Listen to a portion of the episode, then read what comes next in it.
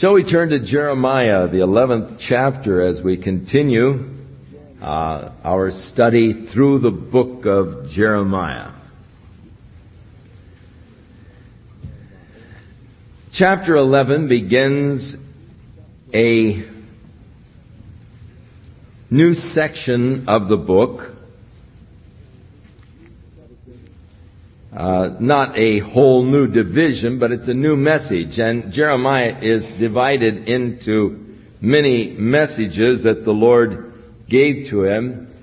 Uh, with chapter 10, we concluded the message of the Lord to Jeremiah that he was to give at the temple gate. Now he is to give a message to the people concerning their broken covenant with God. Now you remember when God brought the children of Israel into the land, it was on a conditional basis. It was conditioned upon their obedience to God and to His commandments. So they were commanded when you come into this, to the country, you take it over. There in the valley where Shechem is, there are two hills. One is Gerizim, one is Mount Ebal. And a part of the tribes were to, some of the men from the tribes were to stand on Mount Gerizim, others were to stand on Mount Ebal. And from Mount Ebal, they were to cry out the curses that would come upon the people if they disobeyed the covenant and the commandments of God. Cursed be he. And, and all the people down the valley, as these guys would yell out these various curses that would come upon those that turned from God, they'd they would answer or respond, Amen, Amen. And then from the other side, Gerizim, they pronounce the blessings. And of course, these are found in Deuteronomy as God laid forth for them the covenant and really the conditions by which you will inherit this land. Blessed are they that obey the law of the Lord. Amen, amen. Blessed are they that walk in his statutes. Blessed are they. And, and so, uh, it must have been quite a scene as more than a million people gathered in the valley, and these guys were calling down these curses and blessings, which uh, were the basis, the covenant, the basis by which they were to inherit this land that God had promised unto Abraham. Now, God is officially declaring to them that they have broken that covenant. So God is no longer bound by that covenant to give to them this land, for they have broken the covenant of God. And um, so this is the word that came to Jeremiah from the Lord, saying, Hear ye the words of this covenant, and speak unto the men of Judah and to the inhabitants of Jerusalem, and say unto them, Thus saith the Lord God of Israel, Cursed be the man that obeyeth not the words of this covenant. Now this is one of the curses that was cried from uh, Mount Ebal. And so he is repeating uh, the one cry from Ebal. When I commanded your fathers in the day that I brought them forth out of the land of Egypt from the iron furnace, saying, Obey my voice and do them, according to all which I command you, so shall you be my people and I will be your God. That's the condition. If you will obey these commandments and do them. Now, Paul speaks of one of the mistakes that the Jews had made in his epistle to the Romans. And that it was having the law, just because they had the law, they felt they were all right. But he said it isn't having the law, it's keeping the law that is important. Just because you have the law, it really doesn't mean anything. In fact, it could be greater condemnation if you're not keeping it. James said, Be ye doers of the word, and not hearers only, because that's deceptive. So many times because we do hear the law of God, because we know the law of God, because God has given us His commandments, we feel that's enough. No. With knowledge is responsibility, and the greater the knowledge, the greater the responsibility. The responsibility to obey and to do. what we know is right. He that knoweth to do good and doeth it not. It's evil. So it isn't just having the law of God. It isn't just having the covenant. It is keeping, it is obeying, and the emphasis, doing that which God has commanded. Now, God said, the commandment that I gave to your fathers when I said, obey my voice and do them. According to all which I command you, so shall you be my people. On this basis, you will be my people, I will be your God. This is the basis upon which I will claim you as my people, upon which you can claim me as your God. That I may perform the oath which I have sworn unto your fathers, to give them a land that is flowing with milk and honey as it is this day. Now I promise to give them a land flowing with milk and honey. Look around. The land is flowing with milk and honey. I've kept my part of the covenant, God is saying. I've kept my promise, the oath that I made to Abraham when I said, I will give to you and your seed this land. God said, I've kept my part of the covenant. But the people have broken their part. Then answered I and said, Amen. O Lord, so be it means, or amen means so be it, and in the Hebrew it is amen. O Lord. So he responded with the cry that the people cried out there in the valley at Shechem when the guys were uh, up on a mountain giving the curses and the blessings. He responded as the people did. As God said to him, you know, this is the basis upon which I'll be your God and you'll be my people. And he says, Amen. So be it. O Lord. Then the Lord said unto me, Proclaim all of these words in the cities of Judah and in the streets of Jerusalem, saying, Hear ye the words of this covenant and do them. So it isn't enough to hear, we must be doers. For I earnestly protested unto your fathers in the day that I brought them out of the land of Egypt, even unto this day, rising early and protesting, saying, Obey my voice. Yet they obeyed not, nor inclined their ear, but walked every man or every one in the imagination of their evil heart. Therefore I will bring upon them all of the words of this covenant which I commanded them to do, but they did them not. So, God is speaking to the nation in an official sense concerning their having broken that covenant, and thus they can expect those curses that were pronounced upon them from Mount Ebal and uh, the the curses that would befall them for their breaking of that covenant of God. Now, if you go back into Deuteronomy, uh, the 28th chapter. Uh, herein, uh, well, beginning with chapter 27, uh, the verse 9, it tells you about this incident there at Mount Ebal. And how that these shall stand on Mount Gerizim to bless the people. Uh, and then on verse 13, the tribes that were to stand on Mount Ebal to pronounce the curses. And so in verse 15, cursed be the man that makes any graven image an abomination to the Lord. Well, uh, God is telling in the broken covenant here that as, as many as are their cities, that's how many gods they have. That they've, in Jerusalem, on every corner, have built an altar to some pagan deity. And so the very first thing that God pronounces a curse upon, they're guilty of uh, these uh, false gods that they were worshiping. And so all of these curses, you notice each verse uh, beginning with 16 on to the end of the chapter uh, begins with a curse uh, upon them if they would break the covenant, and it tells uh, the covenant and all. Now, in chapter 28, God enumerates what the curses will be. Uh, and uh,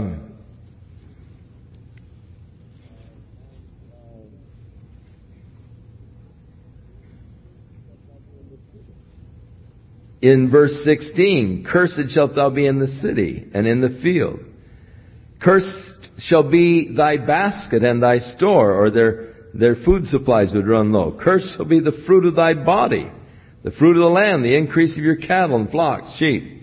Cursed shalt thou be when you come in, cursed shalt thou be when you go out.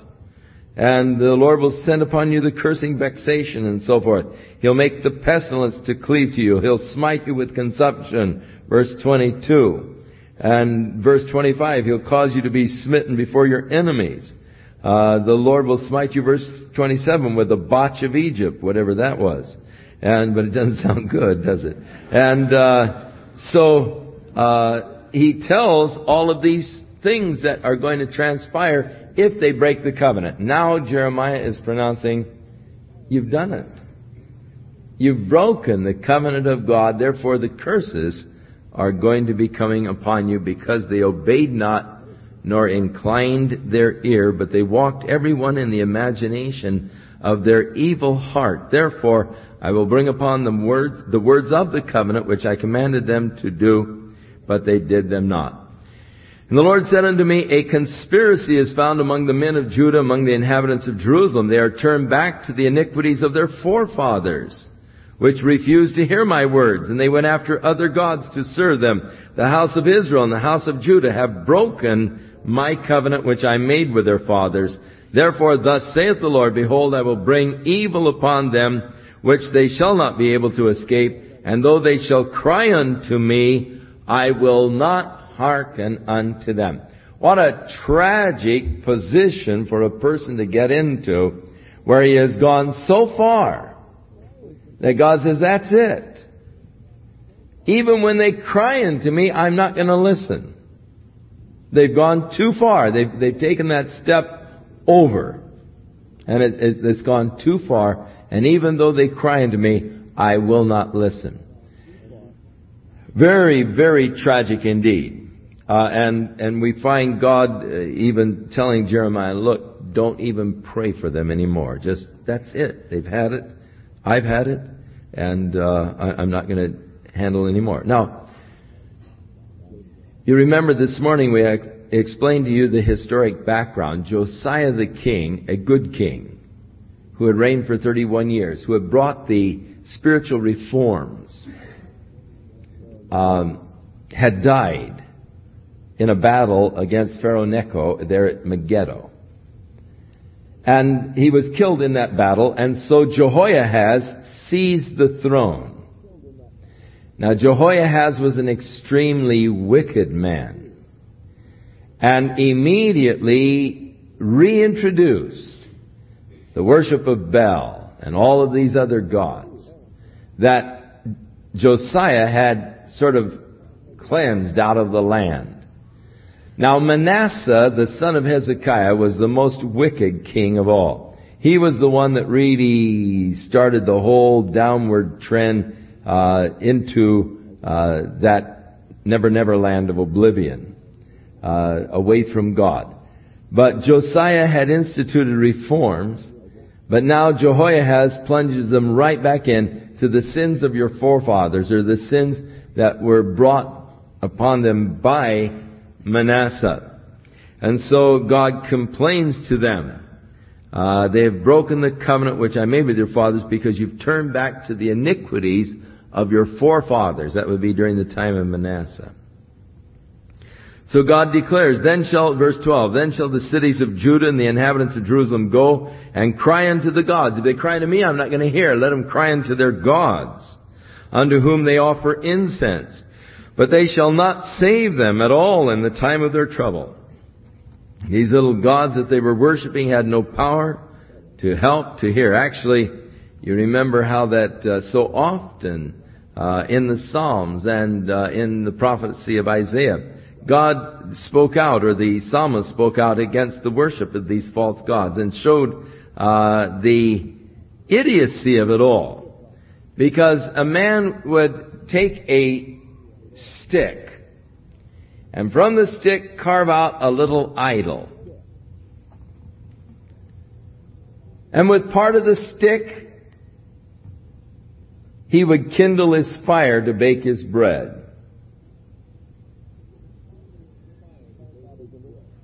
And yet, to this part of the stick that he carved out as a little God, he says, That's my God. But with the same stick, part of it is, being burned in the fire, being consumed, and yet, you know, the idiocy to say, hey, this little wood thing is a God, you know, and, and to pray to it and to worship and so forth. It's a work of his hands. He's created it himself. And he put eyes on it, the psalmist said, but they can't see. He put ears on it, but they can't hear. He put feet on it, but they can't walk. How foolish. You've got a God that can't hear, you've got a God that can't see, a God that can't talk. So they'll cry unto their gods, but they won't hear. Why? Because they can't hear. They are not really gods. But that's when, of course, uh, when when the, the chips are down, when trouble comes, that's when you really want to call upon God.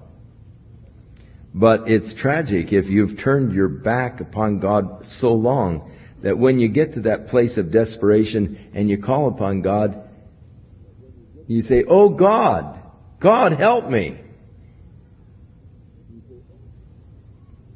And he just shakes his head and said, I'm not your God. You haven't been worshiping me. You've been living after your own pleasure. You've been walking after your own desires. You're not serving me. Don't call unto me. I'm not your God. Don't call me God. I haven't been your God. Oh, that would be tragic indeed. And yet God said that's what's going to happen. They'll call unto me, but I say, hey, I'm not your God. You call unto your gods that you've been worshiping.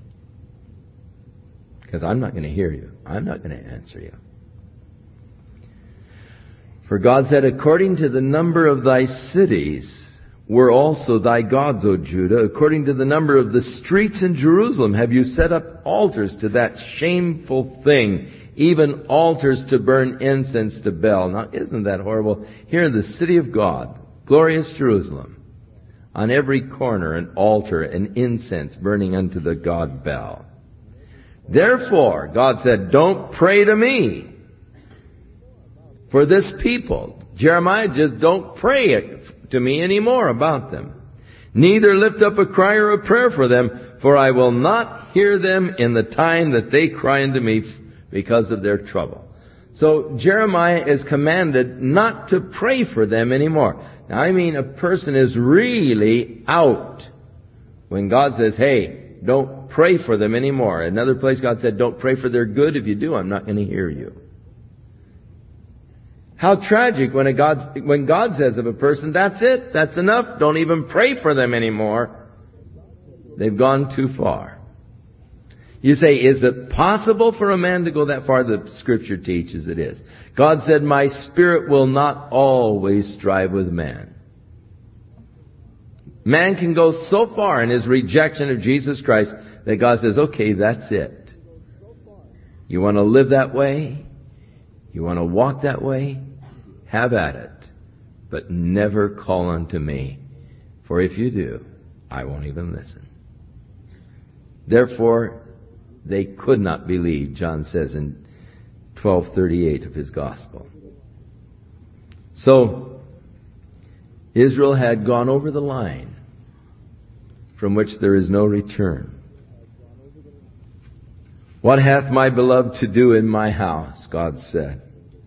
Seeing she hath wrought lewdness with many, and the holy flesh is passed from thee. When you do evil, you rejoice in it.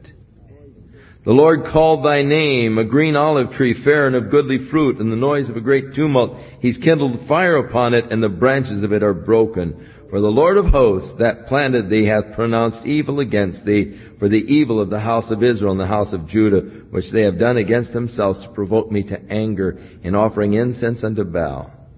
And the Lord hath given me knowledge of it, and I know it. Then thou showest me their doings. So this is, is the message that Jeremiah had to take to the people. No wonder the people didn't like it. No wonder they were going to kill him.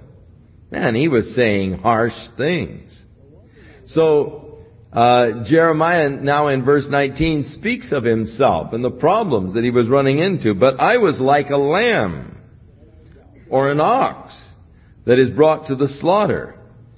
And I knew that they had been devising devices against me, saying, let us destroy the tree with the fruit thereof. Let us cut him off from the land of the living, that his name will be no longer remembered. So there, there were men that were conspiring to kill him. But the Lord of hosts that judges righteously, that tries the reins. Now the reins uh, are, you know, that which guides and directs the uh, the animal. You use the reins for uh, leading or guiding, and so that is the, the guiding area of your life.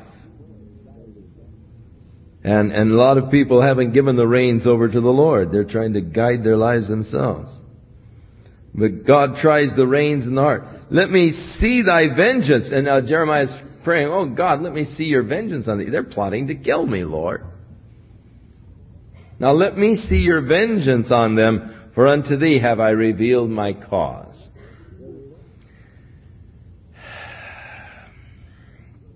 there is within the Christian circles today sort of a, I feel it's it's a it's a phony kind of a uh,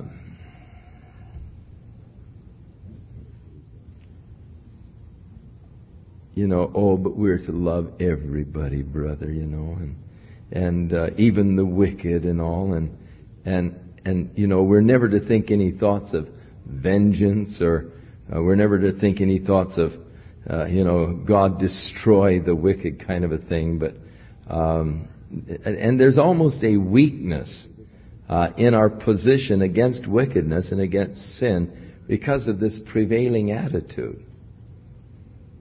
Oh well, we ought to be forgiving and all. Um, yes, we ought to be forgiving. Yes, we ought to love. And I don't deny that, and I'm not denying that. But there is also a time when we need to be calling for God's righteous judgment. And I think that a part of our whole moral laxity in, in the nation today become, has come from a very tolerant, soft attitude towards evil, towards wickedness. And I think that that's a dangerous attitude. Uh, and so Jeremiah is, is saying, God, let me see your vengeance on them. For unto thee have I revealed my cause. God, let me see you wipe them out. Therefore, thus saith the Lord, God answers Jeremiah, of the men of Anathoth that seek your life, saying, Prophesy not in the name of the Lord that you die not by our hands. Quit prophesying in God's name, we're going to kill you. Therefore, thus saith the Lord of hosts, Behold, I will punish them. The young men shall die by the sword, their sons and their daughters shall die by a famine, and there shall be no remnant of them, for I will bring evil upon the men of Anathoth, even the year of their visitation. So God promises He's going to bring judgment upon these who had conspired to kill the prophet of God. Now, Jeremiah goes on, and, and he is talking now about the situation, the, the wicked man, Jehoiahaz, that is in power. And he begins by saying, Righteous art thou, O Lord, when I plead with thee. Starting from a base, from a foundation that is very important. Know this, that God is righteous and God is fair. Now, I will not always understand the righteousness of God or the justice or judgments of God. You see, as a Christian, we have problems. Because I believe that God is righteous, because I believe that God is love, I have difficulty understanding a lot of things that are happening in the world. Because it seems that if God is a God of love, then why would He allow these things to take place? If God is a fair God, if He is just, then why is it that wicked people oftentimes prosper, have great prosperity? And so many times good, righteous people are hurting, suffering.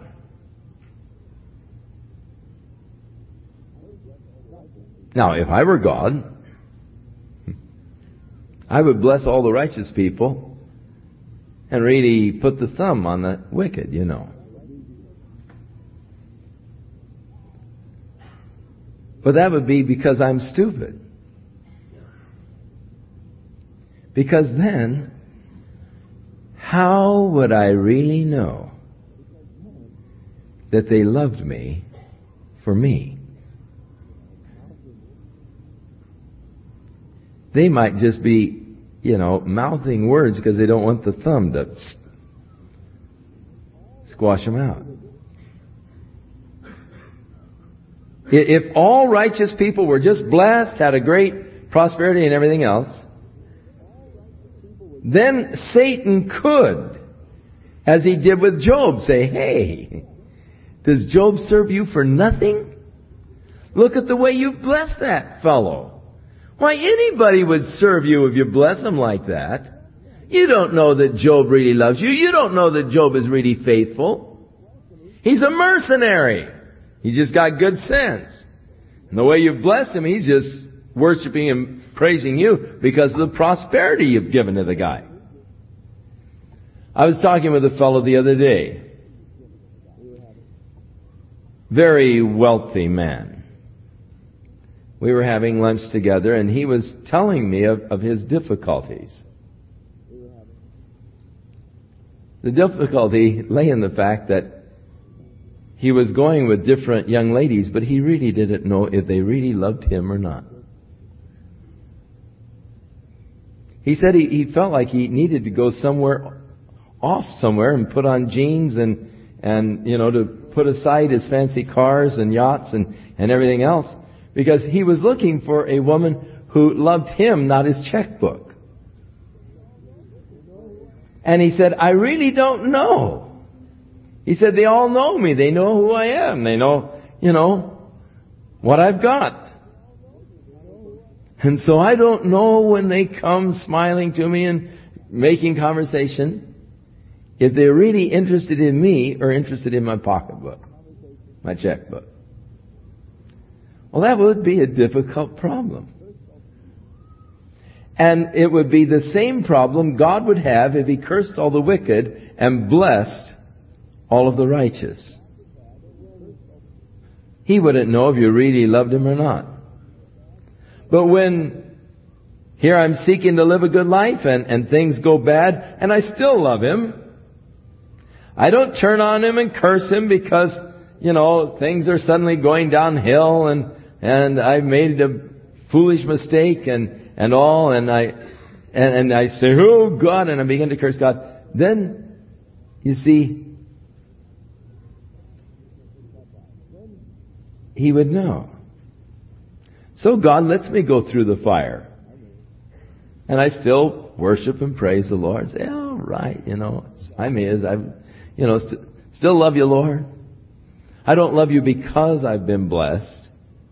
I just love you because I love you. Because of you. Not because of your blessings or, or whatever you've done. God, I just love you because you're you. And, and God knows that when we, in our adversities, continue in our devotion and love to Him. So God allows us our adversity. God allows us problems. God allows us suffering. And He allows the wicked to prosper. Because He doesn't want mercenaries. He doesn't want people just worshiping Him because of, of the uh, fringe benefits, but because of him himself. So, uh, Jeremiah is, is wrestling with this. God, I know you're righteous. It's not a question. I'm not challenging. Now, the mistake that people often make is that they do challenge God. When they say, if God is a God of love, why does God? And that's challenging God. If you come and say, now God, I know that you're a God of love, but I sure don't understand. You know, if you love me, why you've allowed this to happen to me. That's alright. God accepts that just as long as you're not challenging His love for you. You can surely challenge the circumstances of your life. I mean, you can, you can ask God why things are happening to you. God, I know you love me, but Lord, why is this happening in my life? Why are things going wrong? Why? And it may be that God will show you something that is, that is not quite right that He's trying to correct. But it, it's wrong to challenge God. I don't think God loves me. You know, in Job, in all that transpired against him, it said, he did not curse God or charge God foolishly. Now, many times you may not curse God, but you may charge God foolishly. You may make foolish charges against God. And we've got to be careful about that. We don't really charge God, well, God doesn't love me. I know He doesn't love me because look what's happened. So, God, I know you're righteous. No problem there. But I want to talk to you about your judgments. God, why do wicked men prosper? Why are they so happy who deal so treacherously? For it seems that you have planted them, they've taken root, they grow, they're bringing forth fruit. You're near to their mouth, but you're far from their reins. So Jehoahaz comes in on the throne, a wicked man, and it seems that he's been planted on the throne. God, I don't understand it. Here's a good righteous man, Josiah, is wiped out.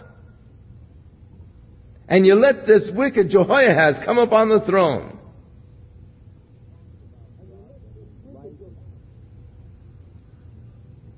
He talks about God, but his life is not at all submitted. You're near in their mouth, but far from the control center of their life. But Lord, you know me. You've seen me. You've tried my heart towards thee. Now, that's something that we can all say. God, you know me. God, you've seen me. You remember in the messages of Jesus to his churches there in Revelation chapters 2 and 3. In each case, he said, I know thy works. God, you know me. God, you have seen me. And God, you have tried my heart. And God does try our hearts. God does test the love.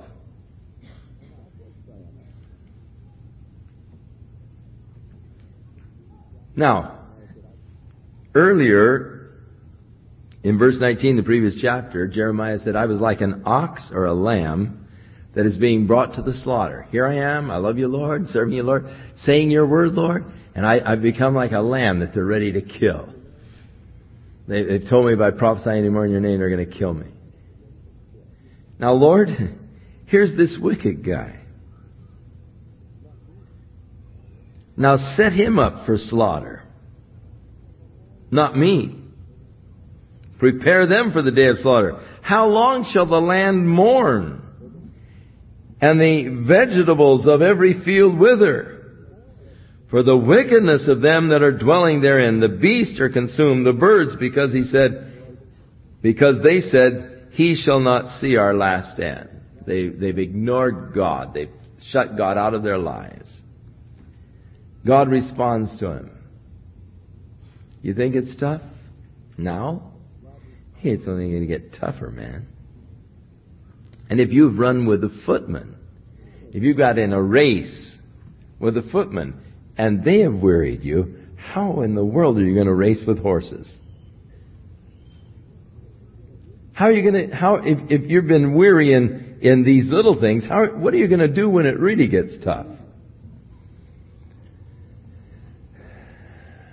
I do believe, I do know that things are going to get much, much tougher before they get better. I do think that our whole society has peaked.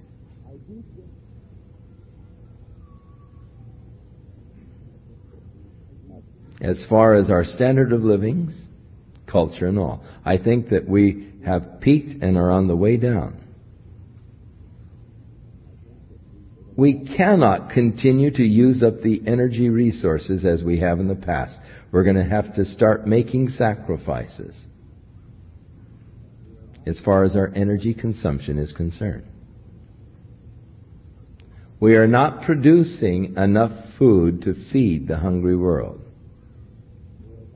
And as more people get hungry, more demands are going to be made upon our food supplies.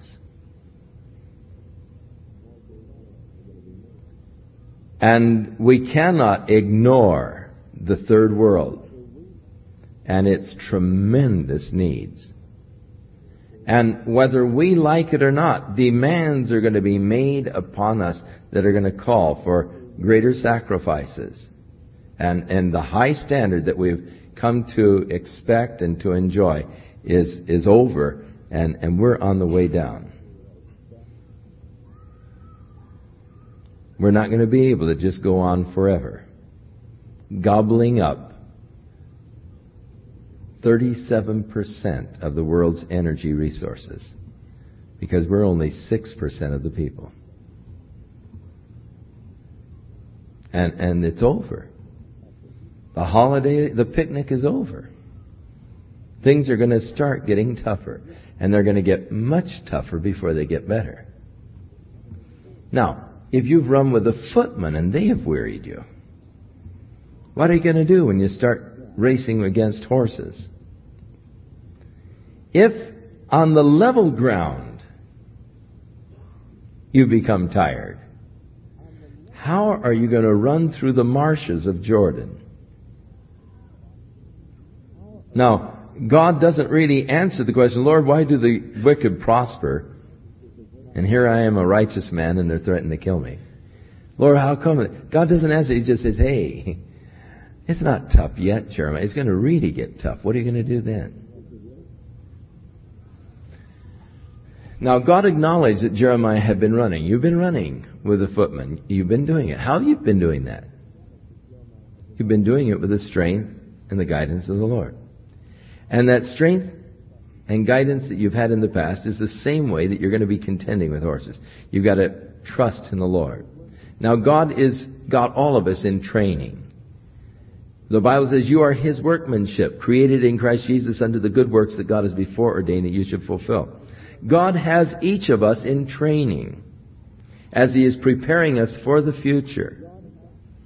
God always prepares His children for whatever they will be facing. And God knows what you're going to be facing in the future, and thus God has been training you to prepare you for it because He'll never take you into anything by great shock and surprise. He'll never bring you to any place but what He hasn't already prepared you for that place. But I'll go one further. He's also prepared that place for you to the children of Israel after the wilderness experience, he said, Everywhere you pitched your tent, I went before you and prepared the places for you to pitch your tent. I love that. God's gone before me, prepared every place for me to pitch my tent. I never arrive at any place but what God has not preceded me there and fixed it all up just for me. But He's also been working in me to prepare me for that place. So God is working in each of us, preparing us for the more difficult days that are to come, teaching us to rely on Him, teaching us to trust in Him, teaching us the lessons of faith, teaching us to know that God will not fail us, God will see us through. No matter what may come, the Lord will be with me and will help me.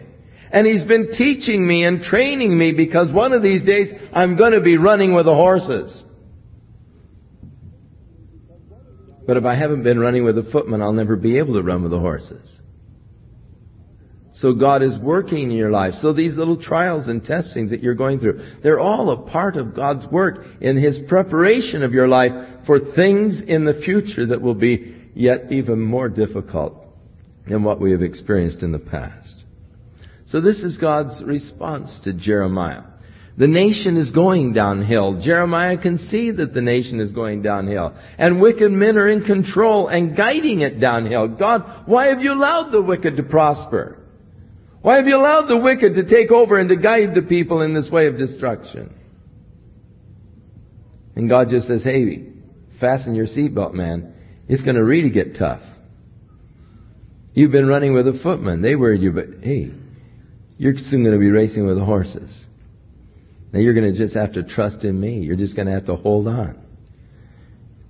I will see you through it. I'll bring you through it, but you're going to have to have complete trust and reliance on me. For Jeremiah, even your brothers from the house of your father, your own brothers, flesh and blood, even they have dealt treacherously with you. They have called a multitude of people after you. So don't believe them, though they speak fair words to you. Though they come and say, oh, Jeremiah, what a neat brother, you know. Don't believe them. They're, they're, they're conspiring against you. God now declares concerning the nation Israel, I have forsaken my house. I have left my heritage. I have given the dearly beloved of my soul into the hand of their enemies. Now notice how God still talks of Israel. The dearly beloved of my soul. God still loves them. You remember the rich young ruler that came to Jesus and said, Hey, what do I have to do to inherit age abiding life? Jesus said, Keep the commandments. He says, Which ones? And Jesus talked to him about the commandments that dealt with his relationship with his fellow men. And he said, I've kept all these from my youth. What I lack yet. Jesus said, Well, if you want to be perfect, go and take your goods and sell them and distribute among the poor your wealth, and then come and follow me. And it said he went away sad because he had great riches. Now, you thought that if you had great riches, you'd be very happy. Here's a case where great riches made a man very sad. But it says Jesus looked upon him and loved him. This guy had a quality that was admirable. It drew out love from Jesus as, as he saw the sincerity in the guy's heart. Jesus looked upon him and loved him. But the guy couldn't pay the price.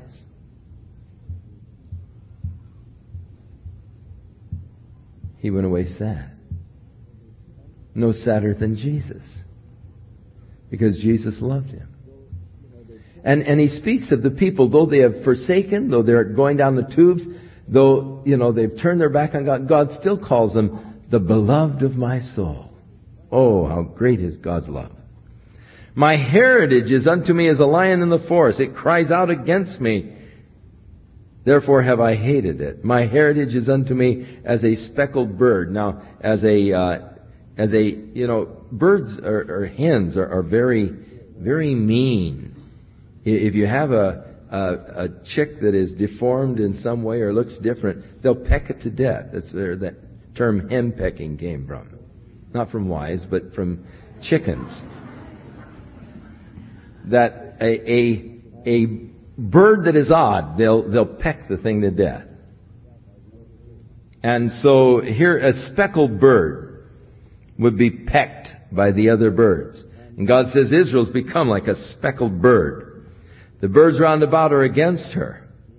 Come and assemble all of the beasts of the field. Come to devour. For many pastors have destroyed my vineyard. They have trodden my portion underfoot. They have made my pleasant portion a desolate wilderness. The shepherds have destroyed I think today of how many men who take the title of pastor who are really destroying the fields, the flock of God, leading them astray. They have made it desolate, and being desolate, it mourns unto me. The whole land is made desolate because no man really lays it to heart. I think that one of the greatest problems that we're facing today is that we are living in a desperate world. Things are really getting desperate. Look at the moral situation of our country. Look at the moral climate. It's getting desperate. Look at the economic situation. It's getting desperate. Look at the international situation. It's getting desperate. Look at this tremendous arms race. Getting desperate. But God's people aren't desperate. I think the time has come when we really need to take it to heart and get desperate before the Lord. When we need to really gather together more and more, assemble for prayer, that God will send a revival that will really stir the nation at its very core, at its very heart, because we're going down the tube fast. But no one's laying it to heart. And God said this was the problem. Things are going down, but no one's really laying it to heart. We say, oh my, isn't that horrible? And that's it. We're not really getting desperate before God over the situation. No man is really laying it to heart. The spoilers are come upon all the high places through the wilderness. For the sword of the Lord shall devour from one end of the land even to the other end of the land, and no flesh shall have peace.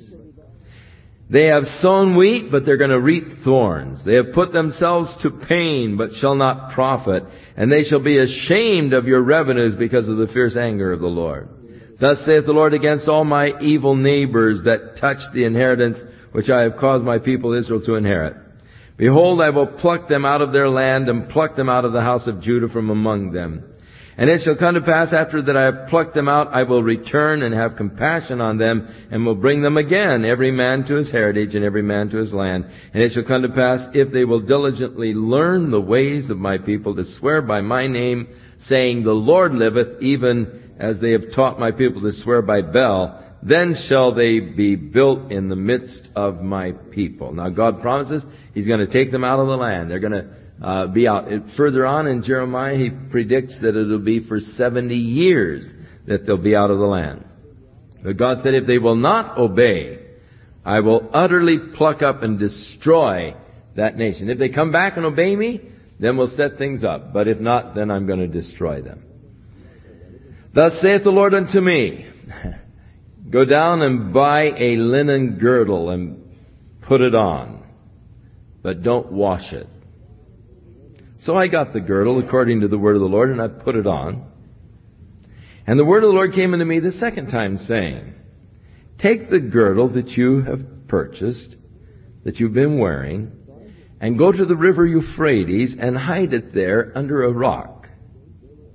So I hid it by the river Euphrates as the Lord commanded me. And it came to pass after many days that the Lord said unto me, Arise and go to the Euphrates and take the girdle from there, which I commanded you to hide, and I went to the river Euphrates and digged, and I took the girdle from the place where I had hid it, and behold, the girdle was marred. It was profitable for nothing. As you can imagine, if you take a linen girdle and, and put it under a rock, and, uh, you know, the whole thing, when you go back later and get the thing, the bugs that have eaten holes in it, and the, and the thing is just, you know, good for nothing, as he said. Now God says, put it on and wear it back through the streets again and preach to the people.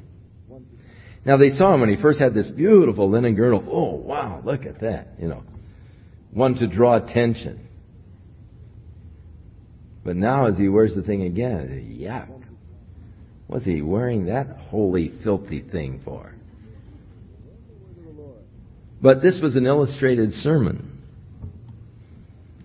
Then the word of the Lord came unto me saying, Thus saith the Lord, after this manner will I mar the pride of Judah, the great pride of Jerusalem. This evil people which refuse to hear my words, which walk in the imagination of their heart, and walk after other gods to serve them and worship them, shall even be as this girdle which is good for nothing for as the girdle cleaves to the loins of a man, so have I caused to cleave unto me the whole house of Israel and the whole house of Judah, saith the Lord, that they might be unto me for a people and for a name and for a praise and for a glory, but they would not hear. Therefore thou shalt speak them this word, Thus saith the Lord God of Israel. And so he goes into the next thing. But the, the idea with the girdle was that the nation was once bound to God. And as it was bound to God, It was a beautiful thing. A people worshiping God, serving God, bound to God. But when they have turned from God, that which was once beautiful and glorious has become ugly and repulsive. That same nation that once was the glory of the earth, as God's love and blessings were showered upon it, has now become the curse of the earth. As they have removed themselves from that place of nearness to God. And they become good for nothing. There's an interesting book called The Light and the Glory in which they trace the historic roots of the United States and show how that God had a very definite hand in the founding of this nation, even as he did in the founding of the nation of Israel. God's hand was upon the founding fathers. And, and it's a beautiful book, The Light and the Glory, giving you historic insights to our nation that you don't find in the public textbooks in your school system. Because they don't want you to know the spiritual roots of the nation. They'd like to hide that from you. But this nation was born of God as a light to the world. And God's blessing was upon it. They, they wrote the song, America, America, God shed his grace on thee and crown thy good with brotherhood from sea to shining sea. And, and songs that reflected the, the nation's relationship to God. And men were conscious that it was God that have blessed and made our nation great, but they're trying to hide that truth from the children today. And they're trying to hold up the God of capitalism, free enterprise. And they're saying it's free enterprise that has made us strong. Now fight for free enterprise.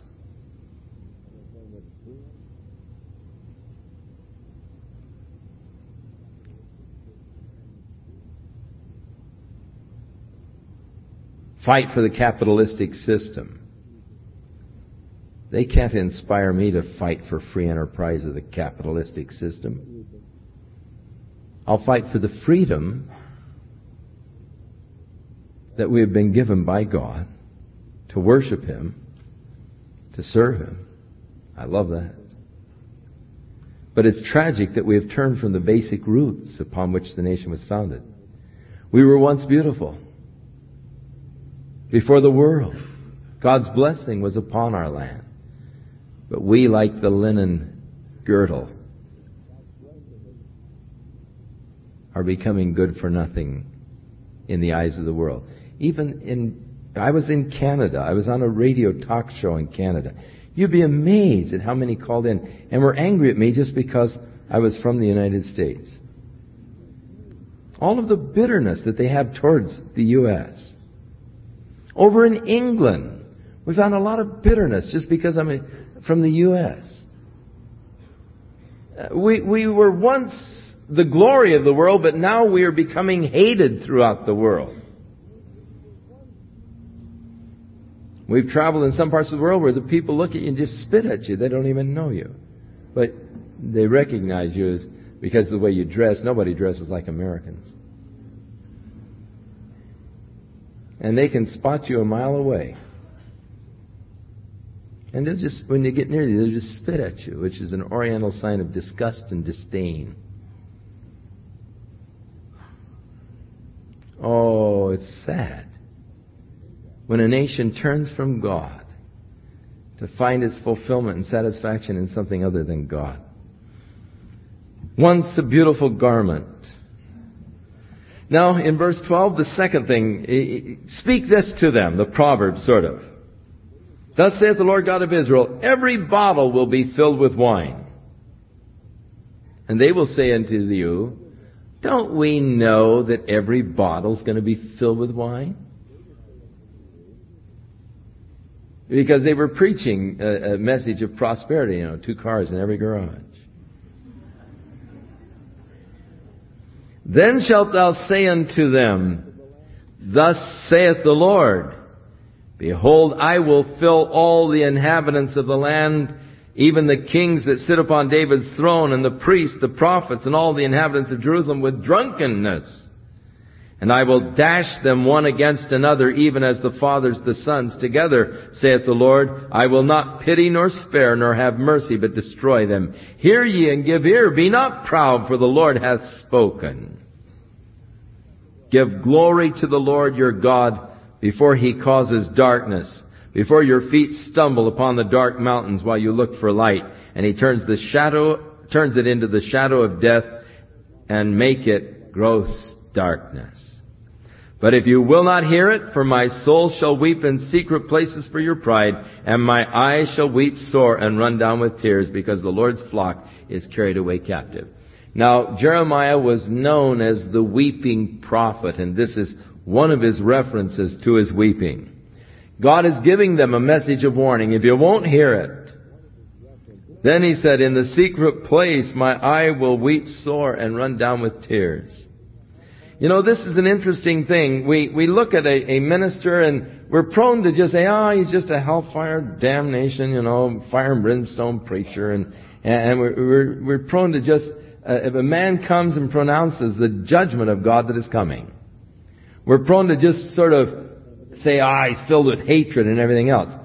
Well, that may be the case in, in some, you know. But here with Jeremiah, here he's pronouncing the horrible judgment of God, but he's weeping. He's not, you know, smacking his lips and saying, boy, God's gonna smack you, brother. Hardly wait. But he's, he's going and weeping over the condition of the people because they will not respond to the message of God. Say to the king and to the queen, Humble yourselves, sit down, for your principality shall come down, even the crown of your glory. The cities of the south shall be shut up. None of them will be open. That is, they'll be shut up in the, into a sieges. Judah shall be carried away captive. All of it, and shall be wholly carried away captive. Lift up your eyes and behold them that come from the north. Where is the flock that was given thee, thy beautiful flock? What will you say when he will punish you? For you have taught them to be captains, and as a chief over, uh, and as chief over thee, shall not sorrows take thee as a woman who is in travail?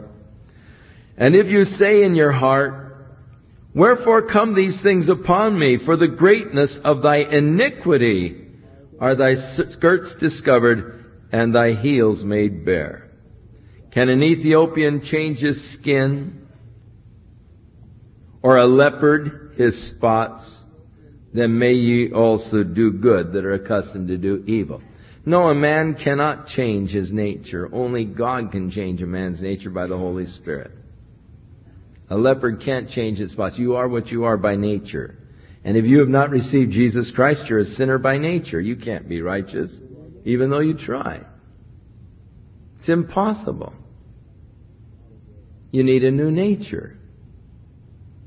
I don't care. You can take a pig out of the pigsty, give him a bath with deodorant soap, spray him with perfume,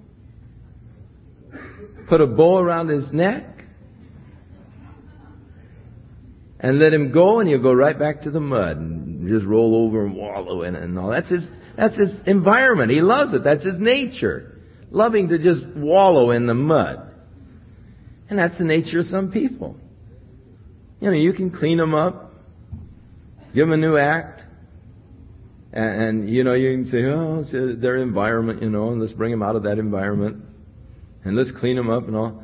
Hey, but it's their nature. Let them go, and they go right back. You need a change of nature. That's why Jesus said, hey, don't, don't be surprised. And I say, don't marvel. And I say, you've got to be born again. That's the answer. A change of nature, and that's what's accomplished by the Spirit of God. He changes my nature. People say, well, I can never be a Christian. I don't want to be, you know, uh, I don't want to be a hypocrite, but I can never do that life. And so they don't accept the Lord because they say, well, I can never do it. Of course you can't do it. And no one expects you to do it. You can't do it apart from the power and the work of the Holy Spirit in giving you a new nature. But God, that's what He does. He gives me a whole new nature a nature that is after him. So, God speaks about the fact that a man is what he is by nature. He cannot change. except by God's power. Therefore will I scatter them as stubble that passes away by the wind of the wilderness. This is your lot, the portion of thy measures from me, saith the Lord, because you have forgotten me. This is what's going to happen, because you've forgotten me and trusted in a lie. Therefore will I discover thy skirts upon thy face, that thy shame may appear. I have seen your adulteries, the neighings, the lewdness, thy whoredoms, the abominations in the hills and in the fields. Woe unto thee, O Jerusalem! Wilt thou not be made clean? When shall it once be? Now the word of the Lord that came to Jeremiah concerning the drought. For a drought filled the land. Judah mourns. The gates languish. They are black upon the ground, and the cry of Jerusalem has gone up. And their nobles have sent their little ones to the water holes but they came to the water holes and found no water, so they returned with their vessels empty. They were ashamed and confounded, and they covered their heads. Because the ground is chapped, for there was no rain in the earth, and the plowmen were ashamed. They covered their heads. Yea, the hind also uh, calved in the field, but it forsook the calf because there was no grass. And the wild asses did stand in the high places. They snuffed up the wind like dragons. Their eyes did fail because there was no grass. O Lord, though our iniquities testify against us, do thou it for thy name's sake, for our backslidings are many. We have sinned against thee. So the message that God gave to Jeremiah concerning the drought. And then he prays, Oh, the hope of Israel, the saving thereof in the time of trouble. Why should you be as a stranger in the land and as a wayfaring man that turns aside to tarry for a night? Why should you be as a man that is astonished, as a mighty man that cannot save? Yet thou, O Lord, are in the midst of us, and we are called by thy name. Don't leave us. So Jeremiah continues to intercede, though God told him not to. Thus saith the Lord unto this people, Thus have they loved to wonder, they have not refrained their feet, therefore the Lord doth not accept them. He will now remember their iniquity and visit their sins. Then said the Lord unto me, Pray not for this people for their good. Jeremiah just prayed. God said, Don't pray to me for their good. For when they fast, I will not hear their cry. When they offer burnt offerings and an oblation, I will not accept them, but I will consume them by the sword and by the famine and by the pestilence. Then said I, Ah, Lord God, behold the prophets are saying unto them, You will not see the sword, neither will you see famine, but I will give you assured peace in this place. Then the Lord said unto me, The prophets are prophesying lies in my name. I did not send them, Neither, neither have I commanded them, neither did I speak unto them. They are prophesying unto you a false vision, a divination, and a thing of nothing, and the deceit of their hearts. Therefore, thus saith the Lord concerning the prophets that prophesy in my name. And I sent them not. Yet they say, Sword and famine shall not be in this land. By sword and famine shall those prophets be consumed. It's a terrible thing to speak in the name of the Lord. Your own opinions, thoughts, or ideas.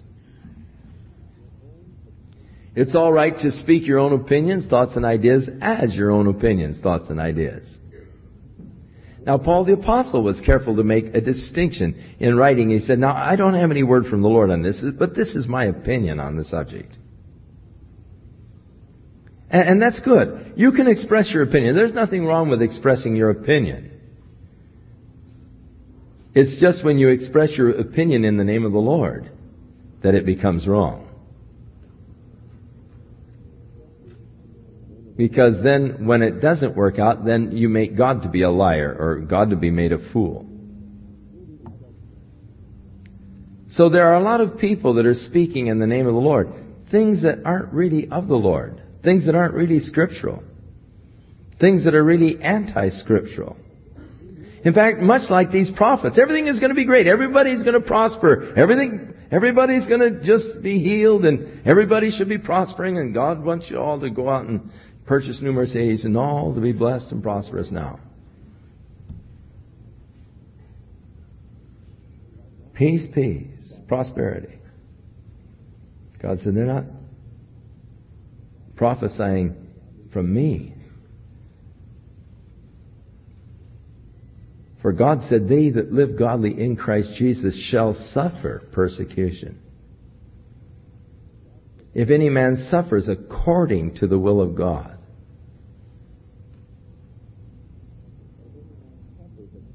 These false prophets, some of them are now saying if Jesus only had enough faith, he wouldn't have had to suffer the cross. Oh, what blasphemy. And God will deal with them. And the people to whom they prophesy shall be cast out in the streets of Jerusalem because of the famine and the sword, and they shall have none to bury them. Their bodies, they'll die, they'll die and they'll just throw them out in the street. It's a horrible thing uh, in, some places of the world today. People are dying, uh, and, and there's really no one, they just put the body out in the street and they sweep them up like dust in the morning. Tragic person dies, you, you, don't, you don't have enough strength. You just put their body out in the street and let someone else carry it off. Therefore thou shalt say this word to them, Let mine eyes run down with tears night and day, the weeping prophet. Let them not cease. For the virgin daughter of my people is broken with a great breach, with a very grievous blow. If I go forth into the field, then behold the slain with the sword. If I enter into the city, then behold those that are sick with famine. Yea, both the prophet and the priest go about the land that they know not. So he questions God, have you utterly rejected Judah? Does your soul loathe Zion? Why have you smitten us and there is no healing for us? We looked for peace and there is no good and for the time of healing and behold there's trouble. We acknowledge, O Lord, our wickedness and the iniquity of our fathers for we have sinned against thee. Do not abhor us for thy name's sake, do not disgrace the throne of thy glory. Remember, break not thy covenant with us. Are there any among the vanities of the Gentiles that can cause rain? Here's this great drought. People are dropping off like flies. They're dying all over the place because of the famine. No. Are there any of these vanities of the Gentiles or the gods that the Gentiles worship, the, the pagan gods, that can cause rain? Or can the heavens give showers? Art not thou he, O Lord our God? Therefore we will wait upon thee, for thou hast made all of these things. He continues this message on the drought. Then said the Lord unto me, Though Moses and Samuel stood before me, yet my mind could not be toward this people. Cast them out of my sight and let them go forth. Now, it's interesting that when God chooses examples of men of great intercessory prayer, He chooses Moses and Samuel. There is an interesting characteristic about both Moses and Samuel, and that they were men who had the ear for God. You remember Moses was out in the wilderness and he saw the burning bush and he approached it and God spoke to him out of the burning bush.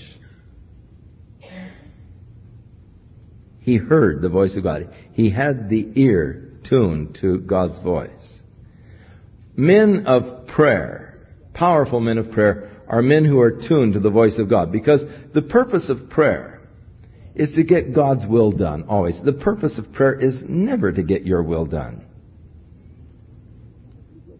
Prayer is not, God is not a genie. Though so many times we sort of approach Him as that.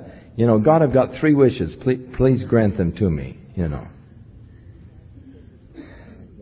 You heard about the three fellows who were on the deserted island. And about ready to die. A bottle came floating up on the beach. One guy went down and got it and rubbed it and the Genie popped out and says, grant you three wishes. First fellow said, oh, I wish I was back in London. Oh, just to be in London again.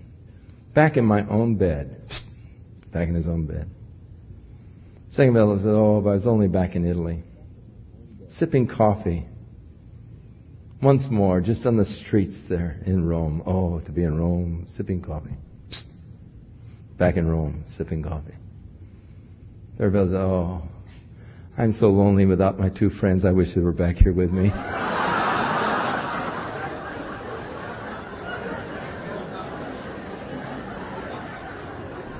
you see what we could do with wishes?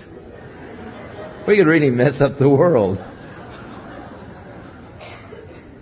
So prayer is not to get our will done. It isn't that, you know, God is just going to grant our wishes. Samuel, when he was a little boy, brought by his mother to Eli. And there as he was sleeping, he heard the voice, Samuel, Samuel. He went running into Eli. said, Did you call me? No, I didn't call you. Go back to bed. Got back in bed and he heard, Samuel, Samuel. Went running into Eli again and said, You, you called me. No, I didn't call you. Go back to bed. And again he heard his voice, Samuel, Samuel. Went running in and Eli said, Look, if you hear the voice again, just say, Speak, Lord, your servant hears. So he got back into bed again and he heard, Samuel, Samuel. And he said, Speak, Lord, your servant hears. And God began to tell him all about the sins of Eli, the priest. And so Eli the next morning said, Well, what happened? well, I he had a tough time. But he heard the voice of God. He was tuned in. His ear was tuned. Men of prayer are always men who are tuned to the voice of God. So God uses two examples, Moses and Samuel, but they are men who had the listening ear. And the listening ear always precedes the life of prayer, of powerful prayer. Hearing the voice of God, knowing the will of God makes for powerful prayer. So, though Moses and Samuel, God said, these two shining examples of men of intercessory prayer capacities. You remember Moses said, Lord, forgive their iniquities. And if not, then I pray you'll blot my name out of your book of remembrance. Intercessor before God for the people. But though Moses stood before me, God says, my heart can't be towards them. Though Samuel stood before me, my heart can't be towards them. Cast them out of my sight. Let them go forth. And it shall come to pass that they say unto thee, Whither shall we go forth? Then thou shalt say, Thus saith the Lord, such as for death to death, such as for the sword to the sword, such as for famine to famine, and such as for captivity to the captivity. And I will appoint over them four kinds, saith the Lord. There will be the sword to slay, the dogs to tear, the fowls of the heaven, and the beasts of the earth to devour and to destroy. And I will cause them to be removed into all of the kingdoms of the earth. And God goes back now because of Manasseh, that horrible, wicked son of Hezekiah that introduced these people to this pagan idolatry. The son of Hezekiah for that which he did in Jerusalem. For who shall have pity upon thee, O Jerusalem? Or who shall bemoan thee? Or who shall go aside to ask how you are doing? Thou hast forsaken me, saith the Lord. You're gone backward. Therefore I will stretch out my hand against thee and destroy thee. I am weary with changing. Now, uh, an interesting verse because we know that God does not change. God does not repent. God is not a man that he should repent, nor the son of man that he should change. But, we are limited in talking about God to human terminology. So we have to describe God's actions in human terms. Uh, so we are faced with the dilemma. How do you describe what apparently is a change of attitude by God? It would, from my end, look like God has changed his attitude. Not so. God has always, always known, you see, from the beginning. God doesn't change. He knows his foreknowledge. Um, so, from my standpoint, it looks like God has changed. He's pronounced judgment is going to come. The people pray, they repent, and, and so God forestalls the judgment. You say, oh, well, God changed. No, He always knew that He was going to forestall the judgment. He really didn't change, but it would appear that He changed, so I have to describe it in human language We don't have divine language with which to speak of God. And I will fan them with a fan in the gates of the land, and I will bereave them of their children. and I will destroy my people since they return not from their ways. Their widows are increased to me above the sands of the seas. I have brought upon them against the mother of the young man a spoiler at noonday. I've caused him to fall upon it suddenly, and terrors upon the city. She that hath borne seven is languishing because she has given up the ghost, or she has died. Her sun is gone down while it was yet day. She has been ashamed and confounded, and the residue of them will I deliver to the sword before their enemies, saith the Lord. Woe is me, my mother, that thou hast borne me a man of strife and a man of contention to the whole earth. I have neither lent on usury, nor men have lent to me on usury, yet they are all cursing me. Uh, of course, Jeremiah was not saying things that were very pleasant. They were being angered by what this prophet had to tell them from God. Oftentimes, the true prophet of God is not a popular man. Uh, they they do generate a lot. People don't want to hear the truth. People want to hear a lie. When people come in for counseling, so often they want to hear a lie. They want to hear you say, well, that's just all right. You know, go ahead and do it. Then, you know. God doesn't care. Oh, you're a great counselor. Oh, I love you, brother, you know. If they come in and say, look, man, you persist in that and you're going to hell. That's a part of the works of the flesh. And we know that they who do those things will not inherit the kingdom of heaven. You better get right with God. And they go out, you know, angry, cursing, kicking. Horrible counselor. He told me the truth. I don't want to hear the truth. I want to hear pleasant words. Jeremiah was telling him the truth. They had other prophets that were telling them lies. They were popular men. Jeremiah was unpopular. The Lord said, Verily it shall be well with the remnant. Verily I will cause the enemy to entreat thee well in the time of evil and in the time of affliction. Though the people are going to be destroyed, there will be a remnant that will be saved. They'll be taken captive to Babylon and it's going to, they're going to do well in Babylon. Well, they did. They prospered in Babylon. In fact, the Jews were so prosperous in Babylon. They were basically farmers. But when they got into business, they were fantastic. And soon they were running the best operations in all of Babylon, becoming very wealthy men. So that when they were able to go back from the Babylonian captivity, some of them were so prosperous they didn't even want to go back. Why should we go back to that hard life in Jerusalem? You know, we've got it made here. And so a lot of them did not return because they had become so prosperous. So God here declares that it's going to be well with the remnant, though they are in captivity in the time of their affliction. Shall iron break the northern iron and the steel? Thy substance and thy treasures will I give to the spoil without price, and that for all of your sins, even in all of your borders. And I will make you to pass with your enemies into a land which you know not, for a fire is kindled in my anger which will burn upon you. He's predicting the Babylonian captivity.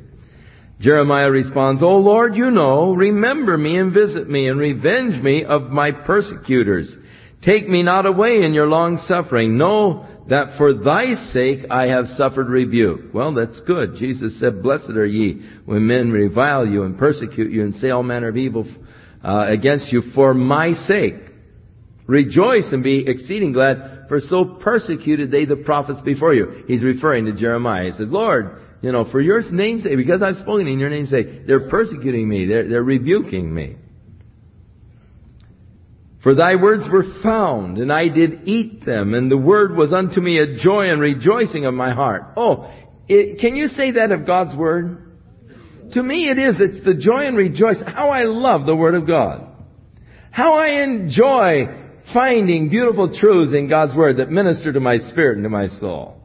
It's the joy and the rejoicing of my heart just to get into the word and to read it and study it. It's just uh, sort of devour it. And here's Jeremiah saying, I found your word and I devoured it, and it was the joy and the rejoicing of my heart. For I am called by thy name, O Lord God of hosts. I sat not in the assembly of the mockers, nor rejoiced. I sat alone because of your hand, for you have filled me with indignation. Why is my pain perpetual and my wound incurable, which refuses to be healed? Wilt thou be altogether unto me as a liar and as the waters that fail? Therefore thus saith the Lord, if you return, then will I bring you again, and you will stand before me. And if you will take forth the precious from the vile, thou shalt be as my mouth. Let them return unto thee, but return not thou unto them. And I will make thee unto this people a fenced brass wall. And they shall fight against thee, but they will not prevail against thee. For I am with thee to save thee and to deliver thee, saith the Lord. And I will deliver thee out of the hand of the wicked, and I will redeem thee out of the hand of the awesome. So God's promise to His prophet. Now, you go out to them, and they will come to you again, but I'll make you like a brass wall I'll be like a brass wall around you, and though they will uh, come against you, to fight against you, they'll not prevail because I am with you. So God's promise of the future, His sustaining of His prophet as he speaks forth the word of the Lord in the name of the Lord. Shall we pray? Father, we thank you tonight for the opportunity that you have given to us to again study your word. O Lord, may we devour thy word. May it be the joy and the rejoicing of our heart that we learn of thee and that we walk according to all that you have commanded. God, help us to hearken unto your word and to do it. May we not be hearers only, living in deception, but may we be doers of that which is right. God, help us that in these desperate days we might become desperate before thee in prayer Make of us, Lord, men of prayer, women of prayer, men and women of your word.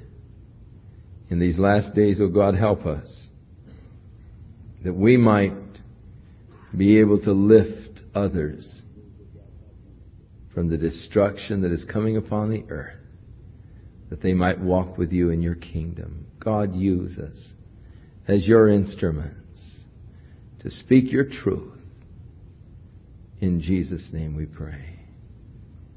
Amen.